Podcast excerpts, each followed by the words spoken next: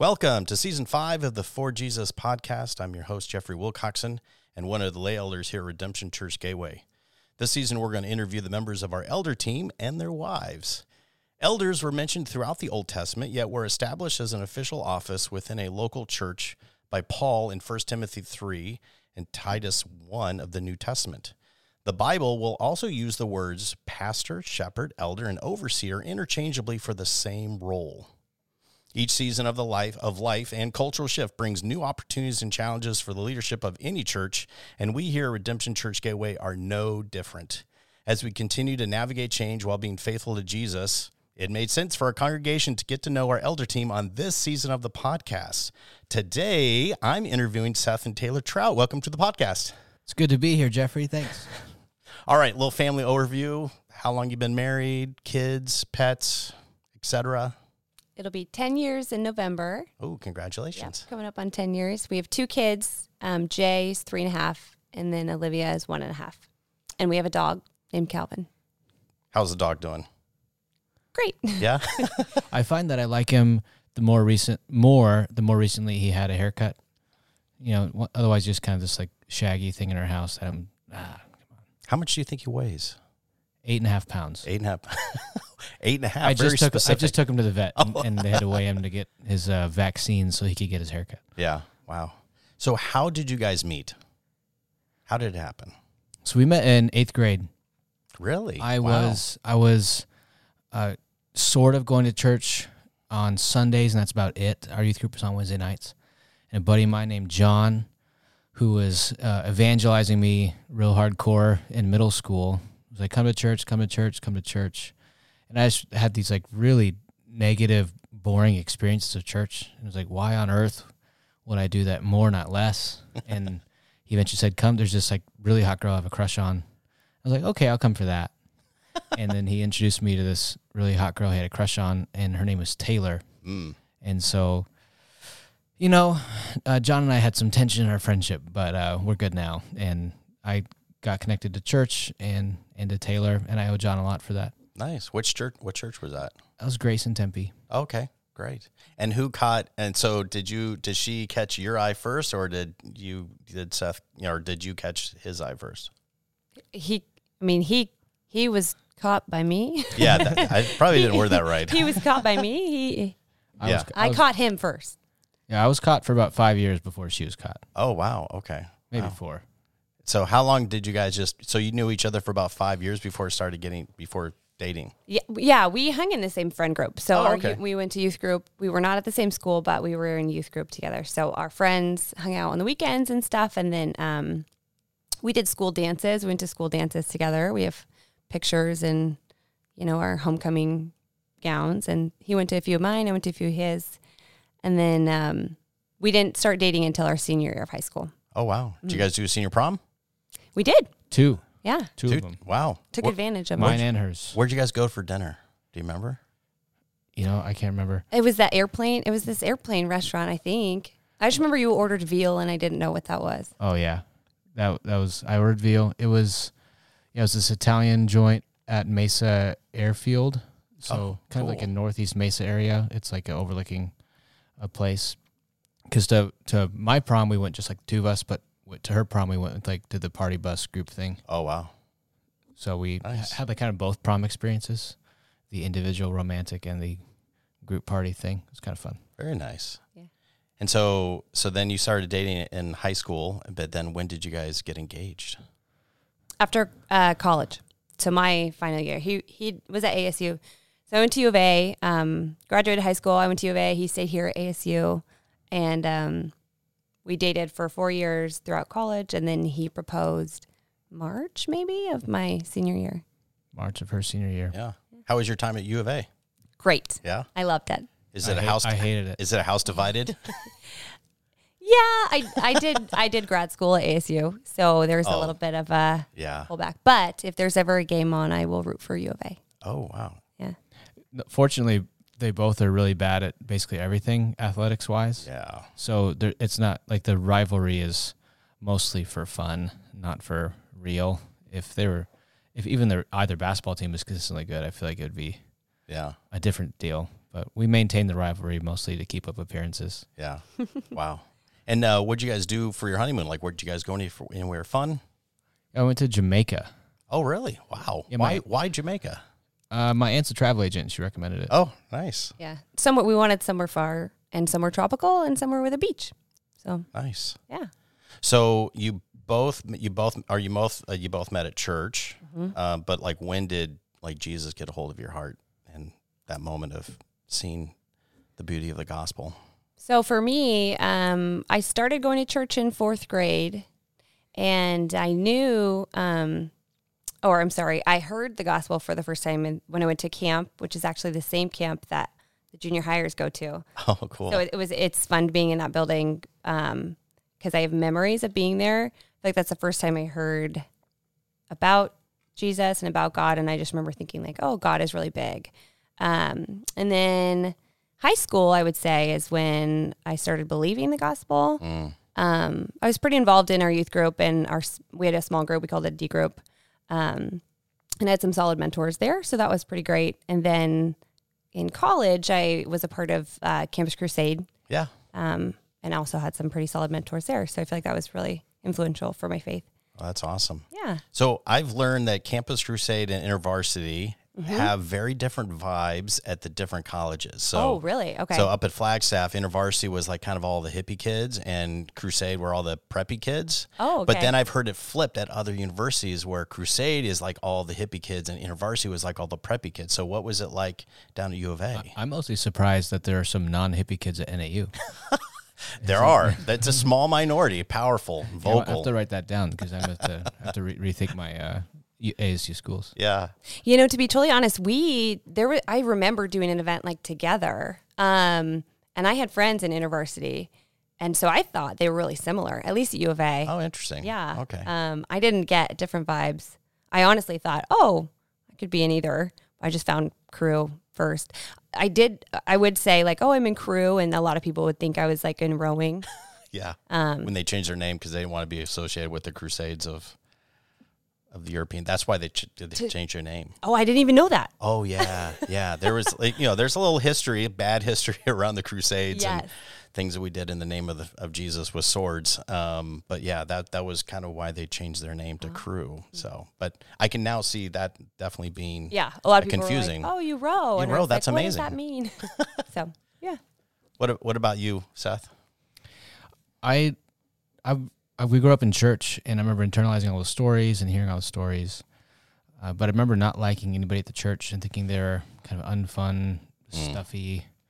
Uh, we, my family in particular is part of this like family Bible class Sunday school thing for a while, and I just remember like the heads of the house were very like intense Hmm. and like the women weren't allowed to speak and Oh, it was wow. like no makeup and it was like it was like the take yourself seriously group within the church Mm. and like we were like and I just remember thinking it was weird and my family didn't really fit in. We are the only ones who went to public school and and just thinking like I don't really like this stuff and and it just seemed like it wasn't working, whatever it was, like all this like gospel grace stuff. Mm. I remember being at a camp and all the all the kids having like uh, spiritual highs, emotional highs, and just thinking these these fools, you know, they they're just whipped up, Yeah. and stirred up, and like at the end of the camp, I, I had a pretty uh like from God moment where they're singing this song like uh, I'm lost without you, I'm desperate for you, and everyone's like worshiping and singing, and I just like at the beginning of the song thought everyone here is stupid besides me, and like by the end of the song I was like, I am a an idiot and I think I'm better than everybody, and I'm Mm. not. I'm the same as everybody, and this is true, and I've been fooling myself, and I'm pretty sure that was uh, summer camp eighth grade. And then I probably had a couple similar like doubling down of faith experiences uh, through at, at camps in high school, and then uh, like a lot of my friends were leaving the faith, or like at least like uh, in action and in like identity leaving the faith and having like kind of doubling down experiences. Yeah. So there's there's camps are very central to like I feel like the hook getting in my mouth and, and God getting me into the boat. Uh, probably similar to Taylor. Yeah. Wow. So, uh, did you have a career path before ministry? Like you become a believer, and I've, I've, some of us probably listening to this have heard the story. Like that guy can't preach, I can preach better, and so maybe I should go preach. But did you have another kind of career path in mind before ministry? Uh, my dad's a PE teacher, and you know he's home at three o'clock. Seems to enjoy his life, coaching sports. Sounds great. And I remember thinking, like, what my mom and dad have seems pretty good. I guess I'll. I'll so I was thinking maybe I'll be a PE teacher, uh, but then I thought um, I'd like to make a little more money than a PE teacher, so maybe I'll be a therapist. And I already in high school I had this weird thing where like all the people would come to me and tell me all the worst things that had happened to them.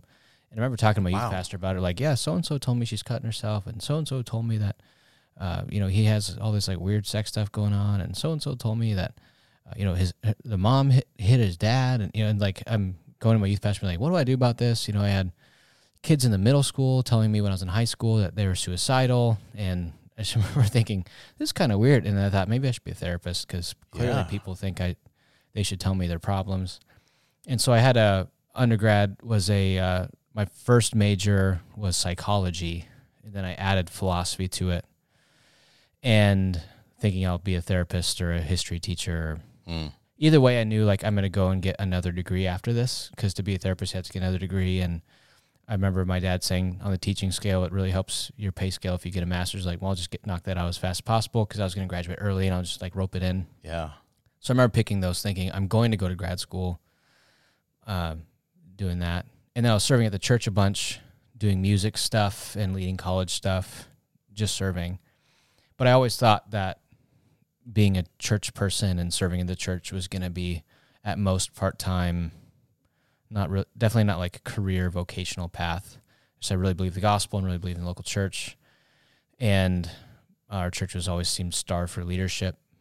And it wasn't until, yeah, I remember hearing like a certain amount of like really bad sermons in a row that I would like honestly thinking kind of economic terms, like these people are getting paid to do this badly. I I don't know if I'd be good, but I remember my dad saying something similar. Like, man, if someone gave me 20 hours prepare, to prepare talk, I would at least have my step stuff together. Yeah. you know, and so thinking, so there's something pragmatic to it. Like, um, uh, so people ask like, what was your call to ministry? Remember Yeah. my youth pastor, John Heston called me and said if asked me if I wanted to be the music guy for the high school. So that was my call into ministry. Yeah. and, then, and then I pivoted to more of the preaching because I remember I like someone let me do a, a lesson for the first time, and I was like I had to work very hard to be adequate musically. And my first sermon, I felt like, oh, this is a lot easier for me than doing the music stuff. Yeah. And so I remember telling the, the executive pastor of the church, like, hey, I'd like to change my direction on my church service. Said, well, then you really need to go to seminary. I remember like that next week, John DelHousaye, uh, who I just did one of the King Culture podcast episodes with on Mhm. Revelation, was guest preaching at Redemption Church. Or not, he was guest preaching at my my church, um, Grace Community Church. Yeah. And he preached afterwards. I went up to him and was like, Hey, what do I need to study to go to seminary? My undergrad right now is philosophy and psychology. And he said, That's the perfect undergrad. Uh, so, yeah, you don't really need to have a good GPA. You just need to have a plan to pay for it. And so I went and negotiated with the folks at the church. Uh, hey, can you pay for my seminary instead of like giving me a raise or something like that? And so then I went towards the preaching, teaching, leading route. Wow. Were you guys dating at this time when you've made this this change? And and what did you think when he came to you and was like, I think I'm gonna be a pastor, preacher? Um, I don't. I don't really. I feel like it was like cool. I didn't really. I feel like people will ask me like, "Did you, did you think you'd married a pastor?" And it's like, no, but I married Seth, and he's a pastor. So, um, yeah, I don't really. I don't. I didn't have any like bad thoughts or it was like- Reservations. yeah, Yeah. it's like cool. Good Yeah. for you. Yeah, I feel like she's as much a pastor's wife as I am a speech therapist husband. the, the biggest difference is uh, you don't have to do any podcasts when you're a speech therapist husband. So Not yet. not yet. Yeah, we'll see. It's coming. Yeah. yeah. Season one of Taylor's new podcast. yeah. Um, so what does your typical week look like, Seth, here on staff? Uh, usually, um, the office is like Monday to Thursday. I usually get to the office between seven and seven thirty, and leave between three or three thirty. That's like my typical work hours. Most folks get in like an hour and a half, two hours after that, so I Mhm. kind of get some quiet time to study and read and work on stuff before folks kind of trickle in and out. There's a lot of people in and out of the office all week long, which is great unless you're trying to do deep work or think and feel deeply about a text Mm. it's kind of difficult. And then every other Friday we do elder meetings, uh, usually five thirty to seven ish. And then Sundays I'm usually here about seven o'clock until about twelve thirty, and then again from about three until about five thirty or so. Mm. And then midweek there will be stuff going on. Usually, you know, about one night a week there's something, uh, and so it, it it's generally flexible, but that's the most predictable. That's the ordinary week, I'd say. Yeah. Are you preaching about what? Do you think 35, 40% of the time? Yeah, pretty close. Yeah. I think Educate, educated guess. yeah, some of what we've set told Luke that the minimum he can do is I think 34 or something like that or 32, I forget. Like Mm. hey, f as a lead pastor, you really can't preach less than this. Yeah. So I think it was like 30 or 32. And then so I end up doing 16 to 19 and Mm. then we have someone else three or four times. And I'm assuming your week looks different when you're preaching that Sunday.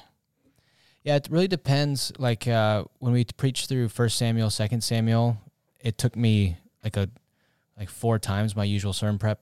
Mm. Like when we preached through John, my sermon prep took me three to four hours a week because John is easy. The Greek is easy. His points are right there. uh, it's not a lot of text, and so now we're doing Revelation, which is more difficult, like a lot of work on the front end. So on weeks when I haven't preached in the past, it's like I'm working on Revelation six months out, Oh, wow. trying to get my head around it.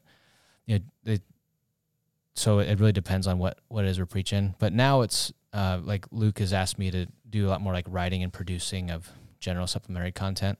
So I kind of keep study days, and some of those study days are sermon prep. Some of them are content prep. Yeah.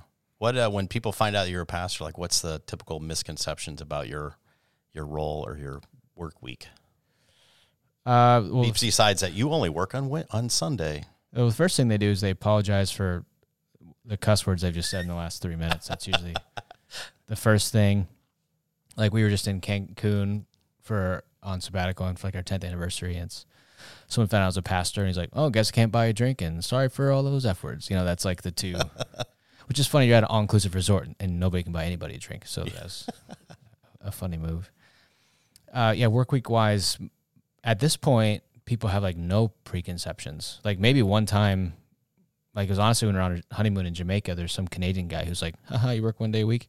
And that was 10 years ago. Yeah. Most people are like, what? Huh? What is that like? Like they don't, Mm, they don't have a lot of imported uh, assumptions there. yeah. They, they might assume that I have to be available all the time for anybody who wants to call me about anything. Mm, yeah. Yeah. Wow. Do you get time with your family at all? You're on call 24 7. Mhm. Yeah. Yeah. Yeah. I'm like, no, most people don't want to know what I think about most of their life. So there Yeah. you go. So, Taylor, we already talked about that uh, you're a speech uh, speech pathologist. Speech language pathologist. Yeah. Speech language pathologist. And how long you been doing that? Um, goodness, eight years, seven years? years, seven, eight years. Yeah. Yeah. And what what drew you to that career? That's Um, fascinating. Yeah, actually, it wasn't. I didn't plan on doing it. Um, when I went, when I was in college, I had an undergrad with um, family studies and human development, super general. Thought I wanted to work with kids, but I knew I didn't want to be a teacher. Partially because my sister is 13 months older than me, and I feel like everything I did was exactly the same that she did, and she was going to be a teacher, and so I had to do something that was slightly different. But, um, but I knew I wanted to work with kids. So that was my undergrad and um, was studying that. And I was on scholarship and I was going to, the way that the credits had worked out, I was going to graduate a year early. And a friend of mine was doing speech and hearing sciences. The undergrad is both speech and hearing sciences. Um, and she said, I think you would just like these classes. Um, and my dad is really hard of hearing. So I was like, oh, it'd be j- just interesting to learn about um, and sit in some classes. And it's, you know, paid for. So I'm going to do it.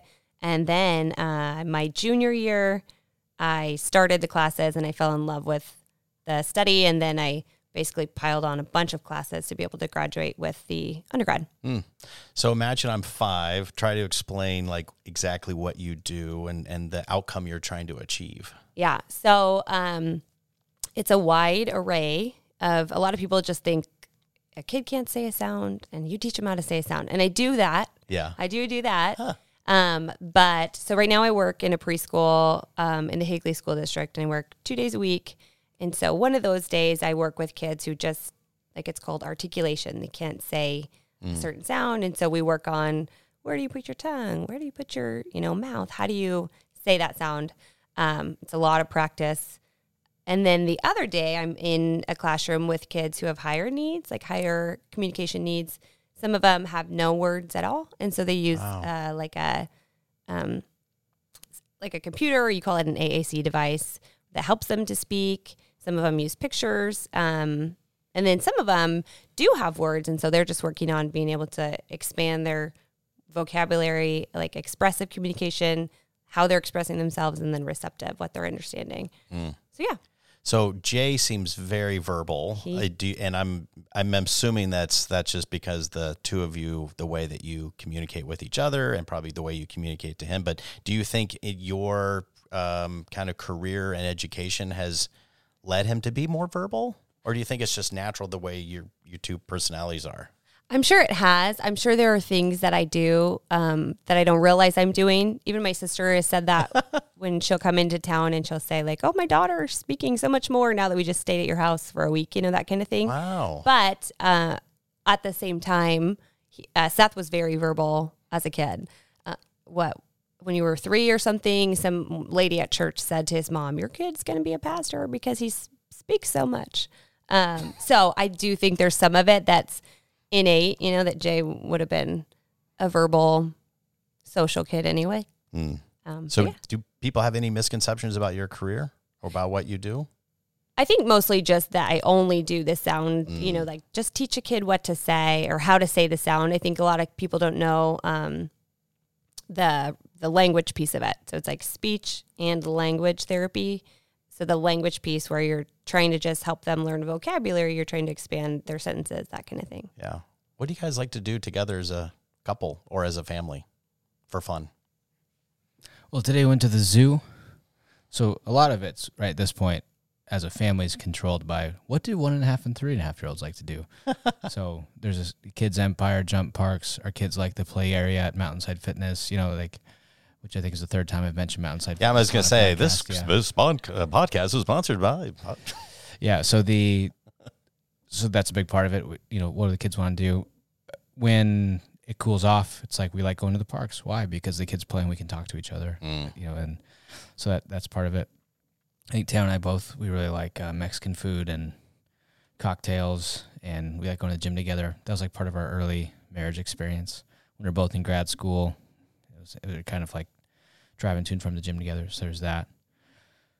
Uh, we like uh, having folks over our house, hosting. It's a big part of it. Yeah, hospitality. Yeah, Taylor Taylor's a great hostess, and I like cooking big pieces of meat. What makes her a great host or hostess? Uh, mostly like her her warmth. Like I think I Mm. think there's uh like a people feel at ease with her pretty quickly. That's huge. I think people have a harder time feeling at ease with me because I just kind of my face looks like the way it looks. But they don't have a problem telling you the you know all the horrible things yeah, in their my life. But my my po- my poker face is real good. So if someone tells me something like, "I really feel like you weren't judging me," I'm like, "Well, I'm glad that you feel like I wasn't judging you." you know? because in my heart, yeah, yeah, yeah. different story. Yeah. I've I've had I've talked to someone before who like this was more recently. He he like left his wife for no reason, and Mm. and he that's like the way he explained it. Like I just didn't like her anymore, and yada yada yada. And he quit ministry. And remember him saying at the end, like, I just really feel like you're not judging me. And I said, I just want to be clear, I'm judging your actions. you know, hmm. so I know my face doesn't look like eyes wide shocked. You know, so Yeah. yeah, I'm I kind of operate a little with more intensity socially, which is like initially off putting unless someone really hmm. wants wants that. Whereas I think Taylor's a great a, a, a warm blanket of hospitality. So let her be at the front door, and you'll be in the back cooking something, and they they can get some warmth before they yeah, ex- they, they get- experience they your can smell your. the candles. They can see the nicely folded uh, blankets. They can uh, make sure it's the right temperature in the house. They can Yeah. feel at ease, and then I'll say like, "So tell me about your relationship with your father," and then it's like, "Oh, well, I, I was wasn't ready for that." Oh gosh, we had um, when my brother and I were young, the pastor who brought my father or presented the gospel to my father would always say, "How's your How's your walk with the Lord right now?" And you're you know you're seven, you're like, um, I you know, so yeah, Medi- medium. medium. um, so how do, how do you feel? How does God use your marriage to help you guys grow and grow closer to Him? Um, I feel like it's there are several things. Um, well, I'll just say that when we came to Gateway, uh, they made Seth take this Enneagram test, Mm. and um, They. they Who's the they, they there? made him take this Enneagram test, and he came home, showed me the results, and he was like, "This is the coolest thing," and was kind of giving me an overview of it, and it it tells about um, ways he makes decisions and kind of like got things about him. And this, at this point, we had been married several years, but it was very even eye opening for me to see some of those things and realize in myself, uh, similarly, like with looking at some of these characteristics about myself and see how we differ and see ways that we can, um, I guess, get frustrated with each other. Or for me personally, it was like, oh, this is really helpful for me to see how you respond to this because now I know I should not be so frustrated when you do X, Y, and Z. Um, That's good. Yeah, and and it gave you like a language, right? Like a sh- almost like a shared language or a common language of terms of personality and how they how he processes information. Or yeah, i get the one. The main one for me is in our decision making. We make decisions very differently. He is very quick to make decisions. It was one of our biggest arguments was our wedding registry when we were going to register. And at this point, I mean, we're we've been dating for a while, but I feel like we've never had to make these life decisions, if you will. Um, and so we went into the store and he's like, get the little clicker thing. And we're looking and he's just click, click, click. And I'm like, no, you can't do it like that. It's because for me, I want to make sure I'm thinking through the decision and making the right decision. Um, and so i- that I feel like as a simple example plays Yeah. out in several ways in different ways in marriage. And so I feel like even recognizing some of those char- characteristics in him and then, in myself as well. Yeah, I I really remember that wedding registry is this like pretty massive fight slash argument, whatever it was. Especially in that point too, when like when we'd start fighting, Taylor would just shut down and kind of get teary eyed, mm. and that would be all aggressive, like, "What's wrong? What's the problem? Tell me what happened." And you know, let, let it. And she, I was just like, so I'd like chase her, and like you you chase the rabbit into the hole, you know, and it's like. No, it's not working. And so I remember leaving that, She's been like, okay, so I'm impatient, she's indecisive, we're the worst, you know, and and you just kind of like speak which those things i think are true you know there's there's like a i feel like we're gonna make uh, like waste of time Mm. we're gonna talk about this and make it just and and she's trying to make the right decision i'm just trying to like make a decision you know the only bad decision is the unmade one yeah let's hurry up you know and and remember like that philippians 2 consider others more significant than yourselves and that was kind of the first time i had to like live in that Mm. because with like friends, if like you kind of have that conflict when you're 18 and or 19, it's like, all right, well, I guess I just don't click with that guy. On to the next one, you know. And but it's like I'm trying to like live my whole life with this person. I better try to actually understand the flinches, the reactions, and and at least I have this like issue of being very unself-critical. Mm. Like I think, of course, my gut reaction is the best. You know, like I, I believe all my beliefs all the way until I don't, and then, and so I feel like having to work through that and even just learn, like a, how my disposition and demeanor makes her feel, and how to like not just like let myself loose in the name of authenticity, Mm. but like be a servant in interactions. Like I think I had no gear for that for anybody. And I feel like I had to learn that with Taylor and now I have it for most people. So so I feel like it's in that conflict. We're going it's like the I we had this friend named Jericho who was really close to us for a while and he was saying like all the best dramas uh he, he was a master's of fine arts guy writer and he said all the best conflicts are right versus right Hmm. It's not like it's not just true good versus evil because that that's not an interesting story because you know who the bad guy is, you know who the good guy is, but it's like when it's like in romantic comedies or in dramas, like when they just miss each other and oh, if they could just get on the same page, you know, the right versus right. Yeah. And we're thinking that like we're we're kind of doing right versus right conflict here, and I need to figure out how to just adjust my puzzle pieces. Mm. Well, and I feel like it helped give the language, like you said, but it also helped me be more curious to at least understand and know him better of why is he doing or why is he reacting this way. Um, yeah, so it was helpful. So you guys are coming up on a decade of marriage. Like what what advice would you have? Like if you had like a young couple sitting down, and you guys grab some coffee or a cocktail and they're like, Okay, we're getting ready to get married. Like what are the top two or three things we ought to be thinking about? Like Taylor, what comes to your mind? The thing that we always write, well, maybe I shouldn't say it, but we'll always write in a wedding card if we go to a wedding is never stop dating. Yeah. So, um, and I feel like Seth does a great job at that of um, like continually pursuing me. And so I feel like he's really good at putting a date on the calendar, finding a babysitter, and making sure it happens. Um, and I feel like it's really valuable. nice. What would you add? Yeah, at the if someone was like in that season and it was not a very public podcast environment, probably there's there's this Greek philosopher named Heraclitus who talked about how you can't step in the same river twice because it always changes. Mm. Like it's always different. It's always new water, and and it's the same with your spouse. Like you never have a conversation with the same spouse twice. You never have sex with the same spouse twice. You never uh, parent with the same spouse twice. Like Mm. and so because your spouse is always changing, you always have to be learning. And so that's like stay curious, stay learning. As soon as you feel like you got your spouse all the way pegged, you're going to become uncurious and presumptive and say always and ever. and it's going to not go very well. But I think seeing your spouse is always changing actually makes marriage way more interesting because there's always kind of like I think people talk about losing that initial spark of excitement or whatever. It's because in that initial dating you're like oh, this person's so interesting. I'm just getting to know them. And then, but I think if you really approach your spouse correctly, that's always the case. So is Taylor different today than she was when you married her? Oh, for sure. But something's the same too. Yeah, she's she's the same and she's different. Yeah.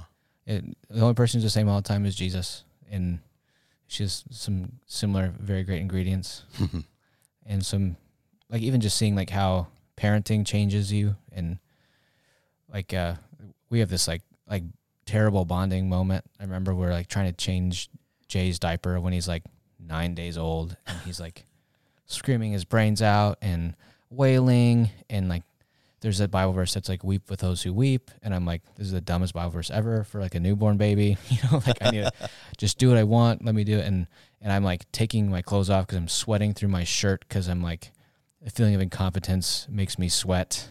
And Taylor's the same way. She's like, hi, but I read the book and it, it didn't have this, you know. so so we our our uh, I think this bonding over like the exposure of our weaknesses Mm. and like in safety and and graciousness. Yeah. So I feel like you get to see, like nobody will ever get to see Taylor at two thirty a.m. trying to change a newborn diaper. Like so, there's the stuff that like only I get to see and experience that is part of like the connectedness. Yeah. It's amazing how change happens through kids and just parenting them through the different, you know, seasons. So it's it's a blast.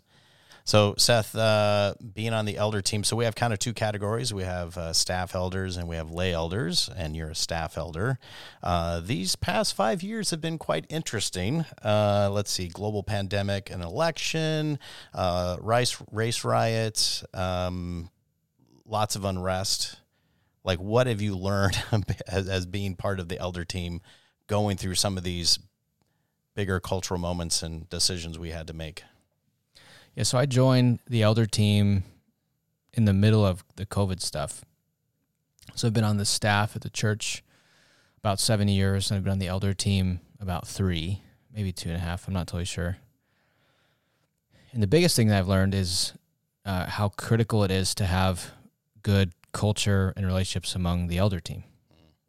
You know, the as a staff person first, and now as a you know the the youngest elder both in terms of my age, but also in terms of my amount of time on the board. I'm youngest by both measures. Uh, seeing like the the warmth and the prioritization of shepherding each other over and against even shepherding the church. that healthy shepherds shepherd in health. and So there's 50% of the time in eldering elder meetings is shepherding each other, which uh, on like a per person basis is technically a huge waste of time. You know, you Mhm. spend 50% of your elders' time shepherding eight people over and against 2,000, you know, but there's like the, the trickle down effect of, of health. Um, I've, yeah, I've learned the importance of friendship in those contexts and environments. And like on the staff side of things, sometimes like friendship can get in the way of sober judgment. Mm. You know, when someone's like employment, there's like an employee boss and the employee's like not hitting measures or is not doing their job that sometimes if like too good of friends it can like inhibit sobriety. But on the elder side it's it's like different. It's like the the richer the relationships, the the better the push and pull, the better the argument, the better the point counterpoint. Because there's more security, more safety, Mm. more willingness to disagree. Um, and and just the like at my old church, there's like rotating elders, like like people had terms and they rotated on and off that type of thing, and that seems like there's wisdom. I'm sure there's pros and cons to every structure, uh, but what you lose is like the longevity and the been through it together and that type of stuff. And the thing I appreciate about our elder team in particular is just how different all the all the folks are. Yeah, we are pretty diverse. Yeah, you have like Bruce Gilmore, who's like operations guru. Uh, you have Jimmy, who's like small business owner. You have uh, marketing agency guy. You know, you have uh, a utilities uh, person. You have church employee. You know, you have this kind of like breadth.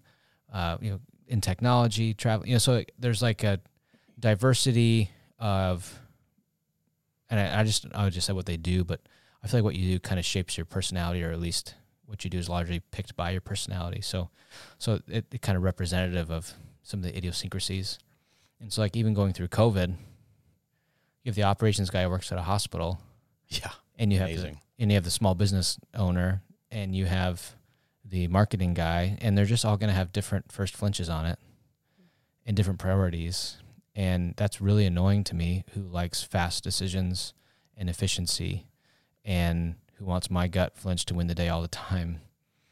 And it's like that's one of those like if that's a good example of like if I haven't if I hadn't like really learned to have to like sit through that type of conflict about decision making with Taylor, I think I would have been kind of uh, quickly voted off the elder team in some of those deliberations because I've been like, this is all a waste of time. Why are we talking about? it? Who has different opinions than me? So that's a lot of my my flinch there. Taylor, what did you think when Seth came home and said, "Hey, I think they want to add me to the elder team"?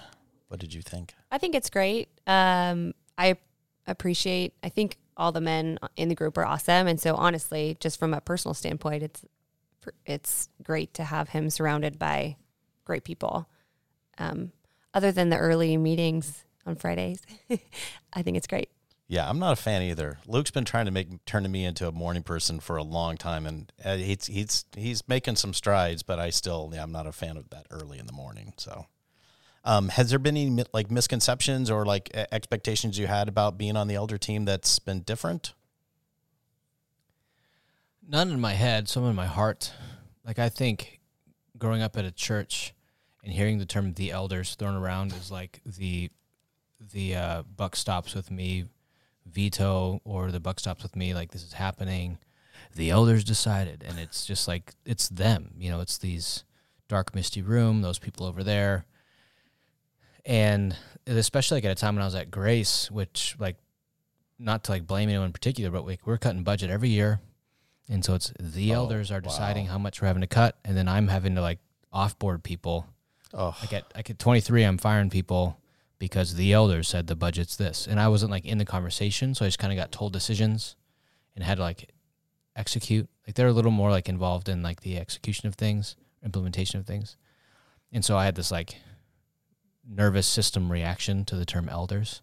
And there's a while where like I know, but it's like the elders are meeting to talk about whatever, and I would, I would, I told Luke this. I would like close my eyes and go, Jeffrey Wilcoxon, Jimmy Lau, Rob Horn, Bruce Gilmore, Mike, Re-, and I would like say their name, Bill Anderson. This was at the time, you know, and like these are ordinary guys who love the Lord and love the church, and and so like I would have to like because when I heard the term the elders, it was like gut reaction, blah. But Mm. when I thought of the individuals, I was like, oh, I'm happy there are elders, and I'm happy these are them. And so, on an emotional heart level, that's been like part of my own growth process the last five years. Yeah. is to be less triggered by the word elders. Taylor, do you feel like your relationship to the congregation has changed different, you know, changed once you became an elder? No, About the same? no, about the same. Yeah, I. uh You probably had a pretty big change when you joined students. I don't know if you want to talk about that.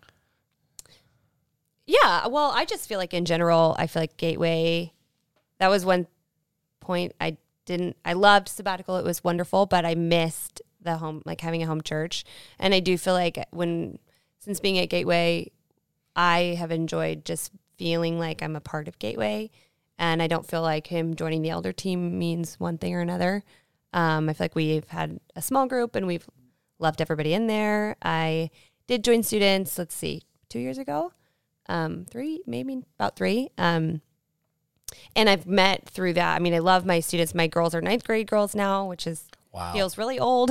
They're all high schoolers, but uh, I also got to meet a bunch of new mentors, or to me, they were new. Um, and so I just feel like being involved in a different way in the church and just like seeing the church be the church has been really fun, and I love it. So. Yeah. Well, thank you for serving on Oh, kids. absolutely! Oh, it's great. It's it's fun.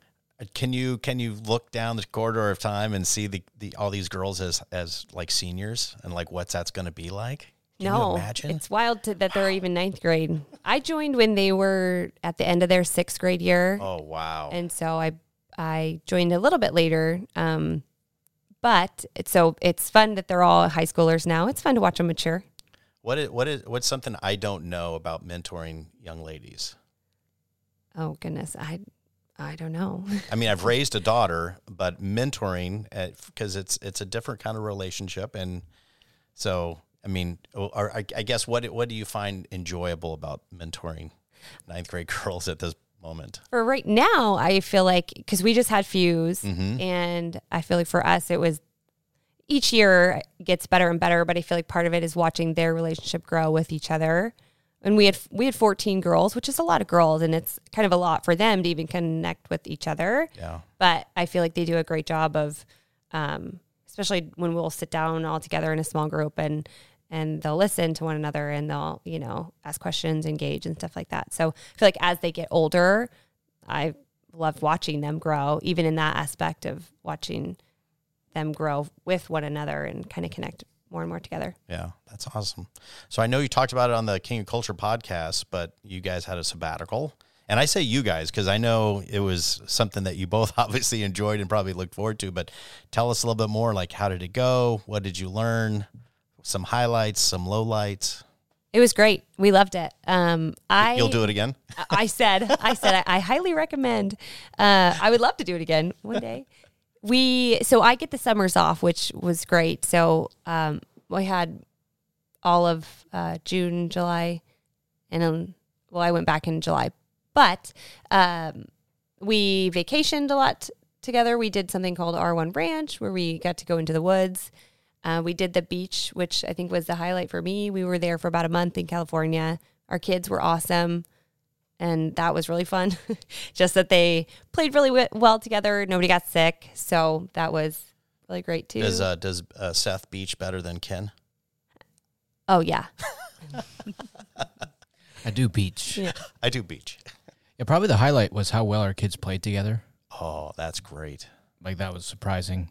I Mm. think Olivia's at one and a half, and a lot changes between one and two, a lot.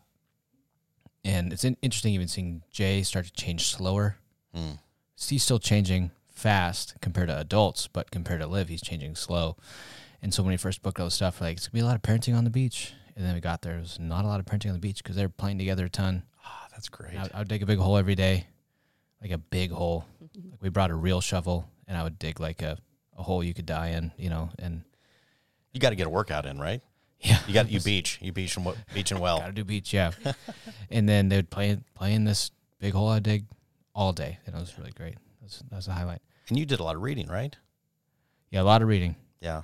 What were any any highlights? Anything new? Uh, people will hear about that a lot, whether they want to or not. Probably it's going to come out in my preaching on accident. Okay. I think. Well, then we'll just save it. Yeah. Well, I I feel like I read a lot, but I also was I only read fiction, Mm. and it was kind of like I read all the Lewis stuff, so the Narnia stuff, but then also his space trilogy, and then I read the Lord of the Rings. Um, I read Harry Potter, which is kind of meh compared to the other ones, but it, it got kind of it, it greased the skids and started me get got me going. Uh, but there's this uh, line from C.S. Lewis where he talks about how, like, why uh, he's reflecting on why he wrote fairy tales, and he Mm. says, "Why, when I was growing up in the faith, was it so hard to feel the way the preacher said I ought to feel?" And he says, "I think part of it's because you can't tell the emotions what to do. You can't command the emotions. Uh, you have to show, not tell." Mm.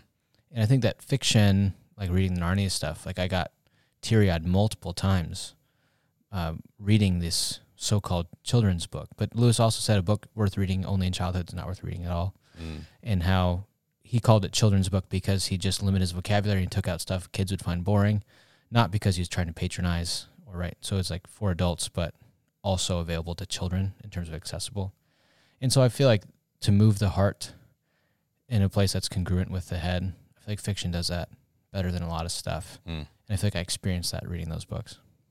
So was the sabbatical better than expected? Like, did you have like a, a predefined plan of what you're going to do, or is it partly planned, partly go with the flow? We planned. I'm a. We're planners. I'm a planner, Yes. and so Pro we planning. we we you, tried You to. gotta have a plan to change a plan. there you go. So we we tried to leave a little bit of um a little bit of time in case I, w- uh, the coach that we had, the sabbatical coach, had kind of said, or somebody said that you might not know what you need until you're on sabbatical, and so we did try to leave some flexibility for that. So, Strong. uh, but for the most part, we had we had planned, and so we had a lot to look forward to, which was great. Yeah, it was it was better than expected, and I think most of that has to do with how well our kids were generally sleeping Mm. and how well they're playing with each other. Uh, yeah, at the end we we thought prior you know before starting we thought like 12 weeks is a big chunk of time so we had anticipated maybe at the end that we'd be you know ready to be out of each other's space well, Well- I, I do tend to get antsy What? and just Hmm. kind of around the house looking like for stuff to do. And Taylor's kind of like, I have a pretty good routine with these kids, and if you're kind of just being antsy in my space, throwing our vibe off, you know, like it's gonna be kind of weird. You know, what are you gonna kind of go at? You know, shoot. Yeah. And we never really had that. no it was great it was great we kind of had a new routine and the kids it was really fun like they got so much time with him and i feel like they um, really enjoyed it so it was great Did it feel like a pre- preview to retirement? Yeah, just with little kids. You know, um, it did. With little retirement with little kids, that would be bonkers. Yeah, yeah. Few people can hope to be that wealthy that young, I guess.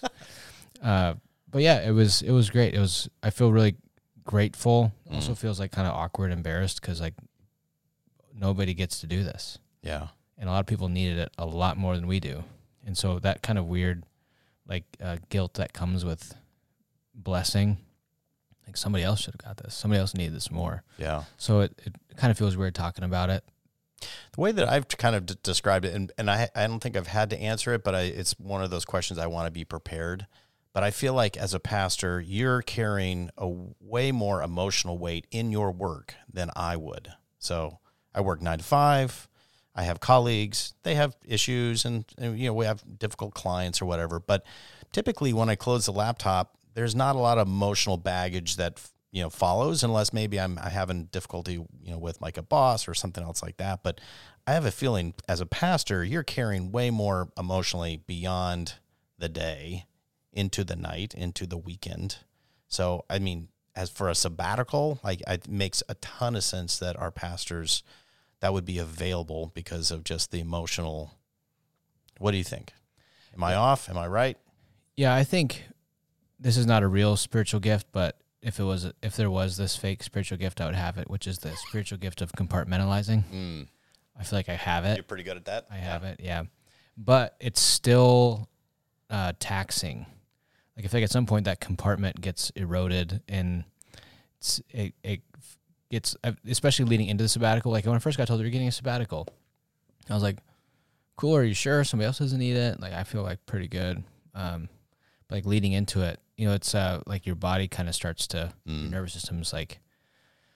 And if you ask people on staff, like the month before sabbatical, is like Seth's kind of, uh, yeah, I'm happy he's getting a sabbatical. That would be good for everybody. It'd be good for him, good for me too, that Yeah. he gets a sabbatical. You know, so just because I felt like le- looking forward to that time of rest, I was like starting to wear down, erode a little bit, and uh, like Taylor would say, I'm pretty good at not like bringing it home, Mm. but there is like a form of taxing emotionally that is compartmentalizing because you're kind of which part of my memories brain am I tapping into here, which part of my memories brain am I tapping into here, and uh, that that's a different type of deal. So Taylor, what what letter grade would you give Seth for his uh, doing his compa- uh, his sabbatical?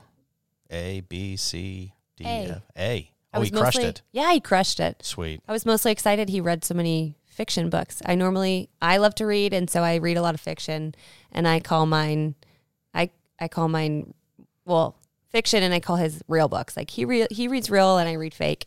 Um but so it was fun and I I started reading and then I also started listening um which is different, but I read through the Harry or listened slash read through the Harry Potter and now I'm doing the the Chronicles of Narnia. So that's kind of fun. We've never ever done that in marriage. Read the same thing because normally he reads things that I don't want to read.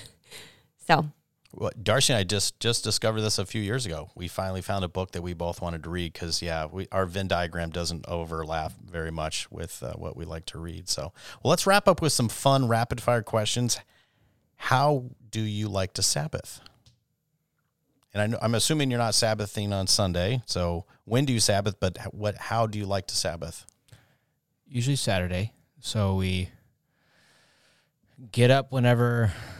Sometimes I wake up way too early on accident, you know. But we wake up. Generally speaking, we'll go to the gym together, and kind of get our energy out, get the kids' energy out, and come home. Especially over the summer, swim.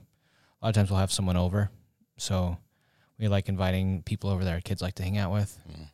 If we also like their parents, so so there's two boxes that two forms of criteria now. So we'll invite someone over, do that. Uh, until like most of the time now our kids still nap. So that's great. So we'll try to nap. Uh, Jay's about 50-50 now on that. Mm. When this podcast comes out, it might be 30-70 by then. Who knows? I don't know how backed up they're going to be. Uh, and then each of our grandparents will babysit about once a month. So it's pretty great. We can get a sitter and go on a date night. That's like our pretty ideal time. Yeah. So I take like probably one and a half days off a week. Fridays sometimes it's kind of elder meeting, other stuff. And so the other days like uh, get it done around the house day. So there's there's the do whatever like our bodies and minds want to do day. Then there's like the yard work, rake, clean, tidy. which I really enjoy. You get rest from that. I- Yeah, Love it. I, do too. The best is if there's nobody else in the house but me cleaning. That's my favorite. She Nice. loves it when I take the kids somewhere. It's like I'll go to Costco and we'll walk every aisle, take our time.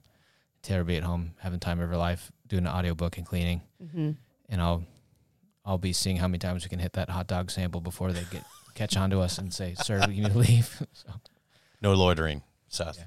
Um, I take your phone, I take it away from you, and I strip out all the apps except for three. What are the three apps most important, or even just most fun? Like, but the, these are the three apps you need to have on your phone. I like the Libby. It's called Libby. It's the it's the library where you can get books.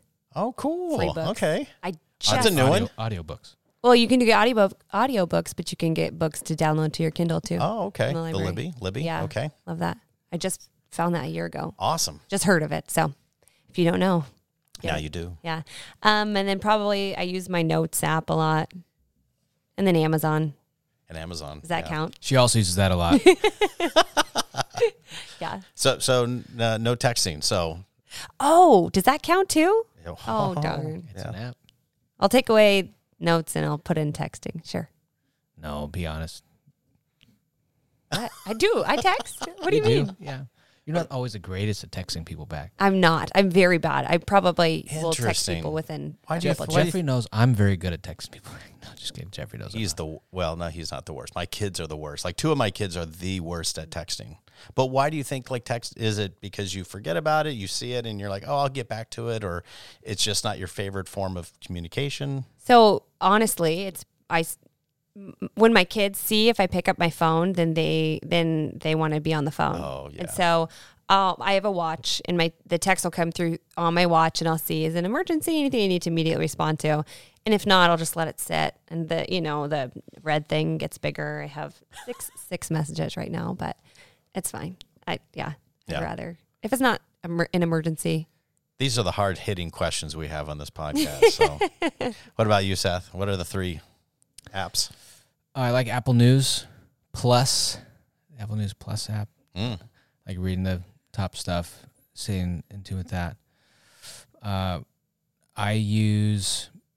Uh, hold on. I just listened to whole Taylor answer this. I didn't have a good answer. So Apple News Plus, probably texting. I do text. I probably use that app more on my computer than on my phone. Interesting. It's a lot easier. I like when I'm working, it's easier to type that out and do it.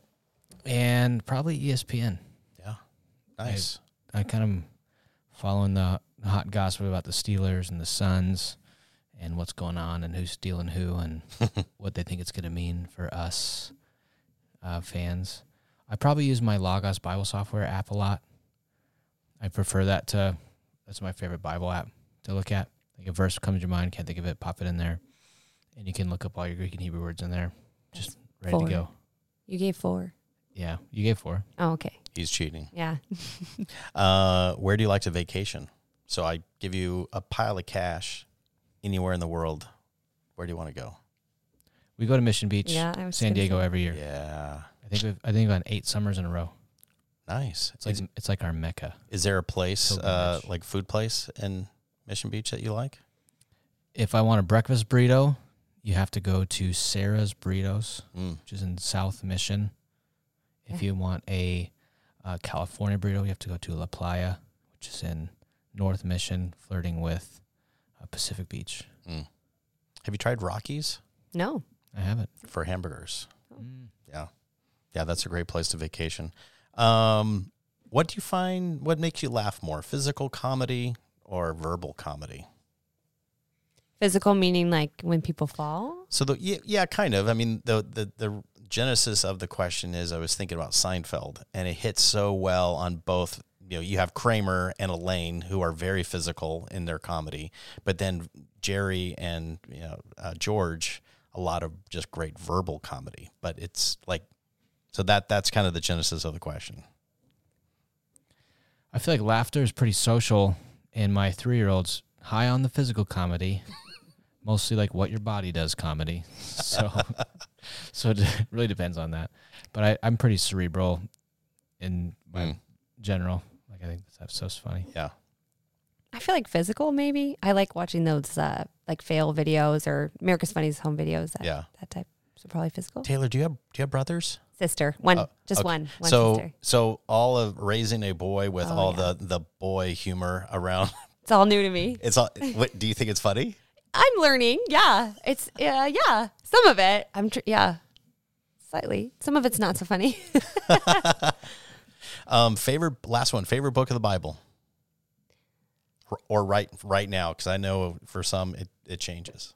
But right now, like, what's your favorite book of the Bible? well, I'm reading through the Psalms, so Mm. we'll just go with that. Perfect.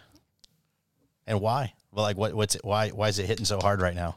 Um, I feel like I started it when we went on sabbatical, and there were several um, psalms that I read. A lot of them, kind of what he said. I feel like there's several things that we have to be grateful in our current season, and so I feel like it's uh, been hitting there. Yeah, nice. Probably Genesis, especially like that first chunk. I feel like it shapes human, like all the questions of what is a human, what is a man, what is a woman, what is marriage, what is work, what is purpose. Like all of like the big questions of life are nailed right at the very beginning in Genesis. If I, I wasn't gonna say that, I was gonna say Proverbs. Mm. It's kind of practical, f- feet on the floor, uh, skill at life type stuff. Probably doesn't my one and two. I Mm. broke the rules to the question again. Sorry. That's okay. Well, Seth Taylor, thank you so much for being on the podcast. Thank you for your time. We love you so much. Thank you for your all the contribution to our church and to our kids, our ninth grade girls. For those of you who are listening, we love you. Thank you for just um, taking the time to listen to our podcast. We hope you felt um, encouraged and maybe a little entertained. Um, but we are thankful for technology to be able to equip the saints. In Jesus' name, amen.